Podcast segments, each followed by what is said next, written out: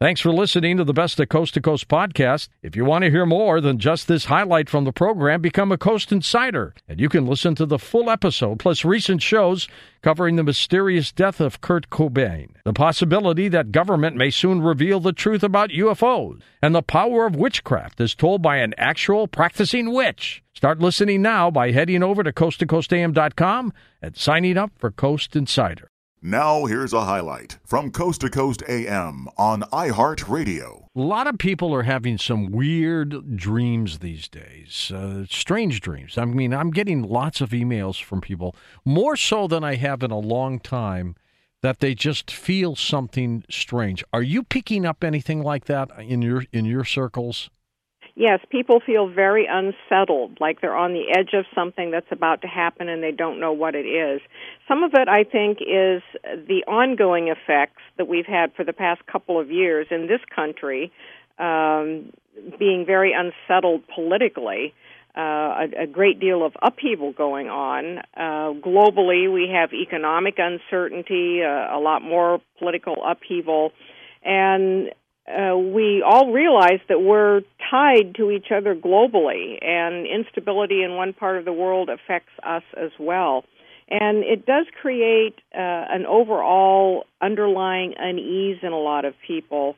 Um, we we we're not confident about the direction things are going in. Um, weather disasters are very upsetting to people because they uh, are unpredictable. And so people feel vulnerable, and that af- that affects moods, emotions, psychological states, and our dreaming. Uh, it really does. And talking about dreaming, one of your books, of course, one of the first books, the Encyclopedia of Dreams, which has got uh, got you and I together in our first uh, St. Louis episodes with those shows, and then we carried on into so many others. But let me go through some of the dreams and explain them to us, Rosemary, in terms of what they are, the different kinds of dreams that are there. First of all, we have what is called prophetic dreams. What are they? Uh, these are dreams that literally peer into the pu- into the future, and we do have the psychic ability to um, perceive uh, coming events in the future. Uh, and um, some of them are major events, uh, catastrophes, disasters. We're more likely to dream of big cataclysmic things than happy events, and some of them are um, precognitive dreams about our own lives, uh, events that are coming up on the horizon, things that uh, might be happening to us or people we're going to meet. That's because when we dream, uh, consciousness is really not bounded by linear time. Uh, we're we're out there in another kind of reality landscape, and uh, the dreaming mind can pick up on um, the forces that are sh- in motion that are shaping up towards events. Now, this what creates the prophetic dream? Is it the brain itself, or is there something outside of the brain that somehow feeds into it? I believe it's a function of consciousness, and of course, consciousness isn't limited to, to the brain. Um, uh, it, you know, the, the mechanisms of the brain enable us to think and perceive and uh, create vision have memories and things like that. But it, it seems to be a function of consciousness, which is non local. And that's been very well demonstrated in science, especially in non local healing and prayer, and uh, certainly in dreams. The thing with prophetic and precognitive dreams is some people have a lot of them, some people have very few of them. Uh, some of the dreams are very accurate with detail, and some only vaguely so. They hint at things, but they might uh, miss uh, crucial pieces of information like a date or a time, uh, a place. And nobody really knows why we pick up on things like that. There seems to be something in consciousness that gets tuned to certain frequencies, and uh, we we have the ability to pick that up. Now, I think that by the time we pick things up precognitively, uh, forces are already well on their way towards shaping an event rather than being just kind of a probability out there. Uh, nonetheless, there are prophetic uh, dreams that um, aren't very accurate, that don't seem to come to pass, and uh, that may be because forces in motion shift. Our efforts to try and pinpoint this process, to define it, to manage it, have not been very successful. All right, one of the kinds of dreams are called daydreams, where they occur during our waking hours, where our imagination is doing things. How would you categorize daydreams? Well, daydreams do take place in a lightly altered state of consciousness. We're in a reverie or uh, kind of distracted. Uh, we might even be um, in a light drowsy state, like um, if we've um, uh, laid down to take a nap and we're just kind of dozing off. And um, most dreams, uh, daydreams, however, take place during just lightly altered states of consciousness. And we say, well, we're out world gathering them, uh, uh, ruminating about something, and um, it's a creative faculty of the brain. Uh, when we get into to altered states, it frees up consciousness from the uh, the the bonds of uh, waking life, the things that are occupying our attention all the time, which are usually concerns and worries and planning, you know, things like that. Uh, and it gets us into another mode of thinking. And then the imaginative faculty can really take over. This is when a lot of ideas come to people, creative inspirations. And the imagination is not the same as fantasy, and people often equate the two. That uh, they say, "Oh well, it's just your imagination; doesn't mean anything. It's not concrete." But if we didn't have imagination, we wouldn't be able to create. We wouldn't be able to vision. And so, daydreaming is actually a very good um, uh, habit to have. A lot of geniuses, scientists, inventors credit some of their best ideas that come to them when they're in kind of a daydreamy state. Lucid dreams, one of my favorite kinds of dreams where you know in the dream that you're having the dream.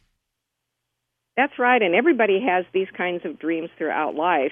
And again, some of us have them all the time. I know people who are very prolific lucid dreamers. They uh, they, they hardly dream any other way, and they might have multiple lucid dreams during the course of the night. And uh, in a lucid dream, uh, you usually realize suddenly, usually abruptly, that um, you feel awake and everything feels real to you and seems tangible, uh, but you know you're dreaming. And not only that, you can, to at least some extent, direct your activities. Uh, you can direct the course of a dream. You can tell yourself you want to go um, someplace, that you want to fly, that you, that uh, you want to levitate, or something like that.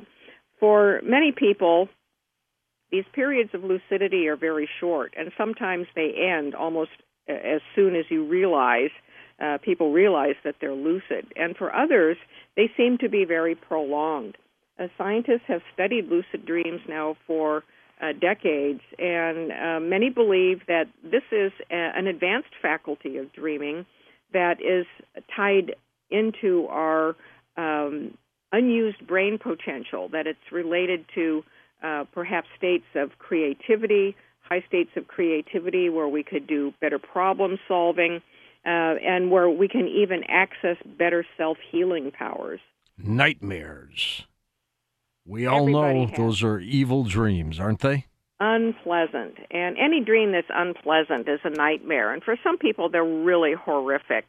Everybody has them. Uh, they are usually expressions of anxiety, repressed emotions, and unresolved conflicts. For example, if uh, someone is having a great deal of difficulty in their primary relationship and it's not resolving, uh, they are likely to have recurring nightmares that express this lack of resolution.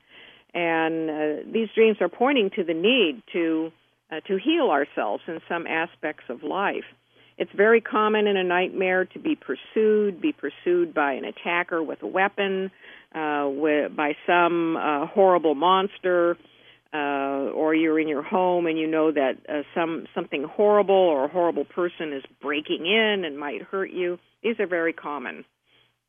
All right, recurring dreams, dreams that just keep happening, almost like uh, the Bill Murray movie. They just keep happening over and over again we do have different types of recurring dreams, and nightmares is one of them. For example, those unresolved situations that I just mentioned um, may lead to uh, a cycle of recurring nightmares where uh, the same thing happens over and over again. And again, it's uh, it's I, I believe that our ten- attention is being called to the need to address some uh, very uh, important imbalance in life. And quite often, when the situation gets resolved, those repeating nightmares stop. Repeating nightmares can also be part of uh, medical conditions like post traumatic stress syndrome, and those do need to be addressed by uh, medical professionals.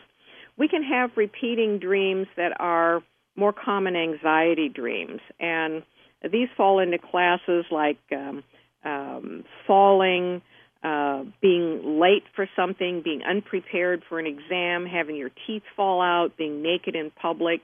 Uh, these sorts of dreams also can repeat during periods of high stress. So let me uh, let, let me ask you about healing dreams. I think they're powerful and miraculous. They are, and I have uh, interviewed um, many people, and the medical literature also has uh, numerous accounts of people who say that they were they were physically healed in their dream, and there are some astounding cases of um, people having tumors disappear, or their cancers go into remission, or uh, some other condition uh, being greatly helped, perhaps even eradicated by a healing dream. And uh, in in these dreams, uh, there are some common characteristics. Uh, people may feel that some sort of uh, spirit doctors are working on them. Uh, they may feel that they're visited by uh, one of their favorite religious figures, or an angel, or some high-level being who uh, infuses them with with healing energy, and that's usually in the form of light or something that they can feel.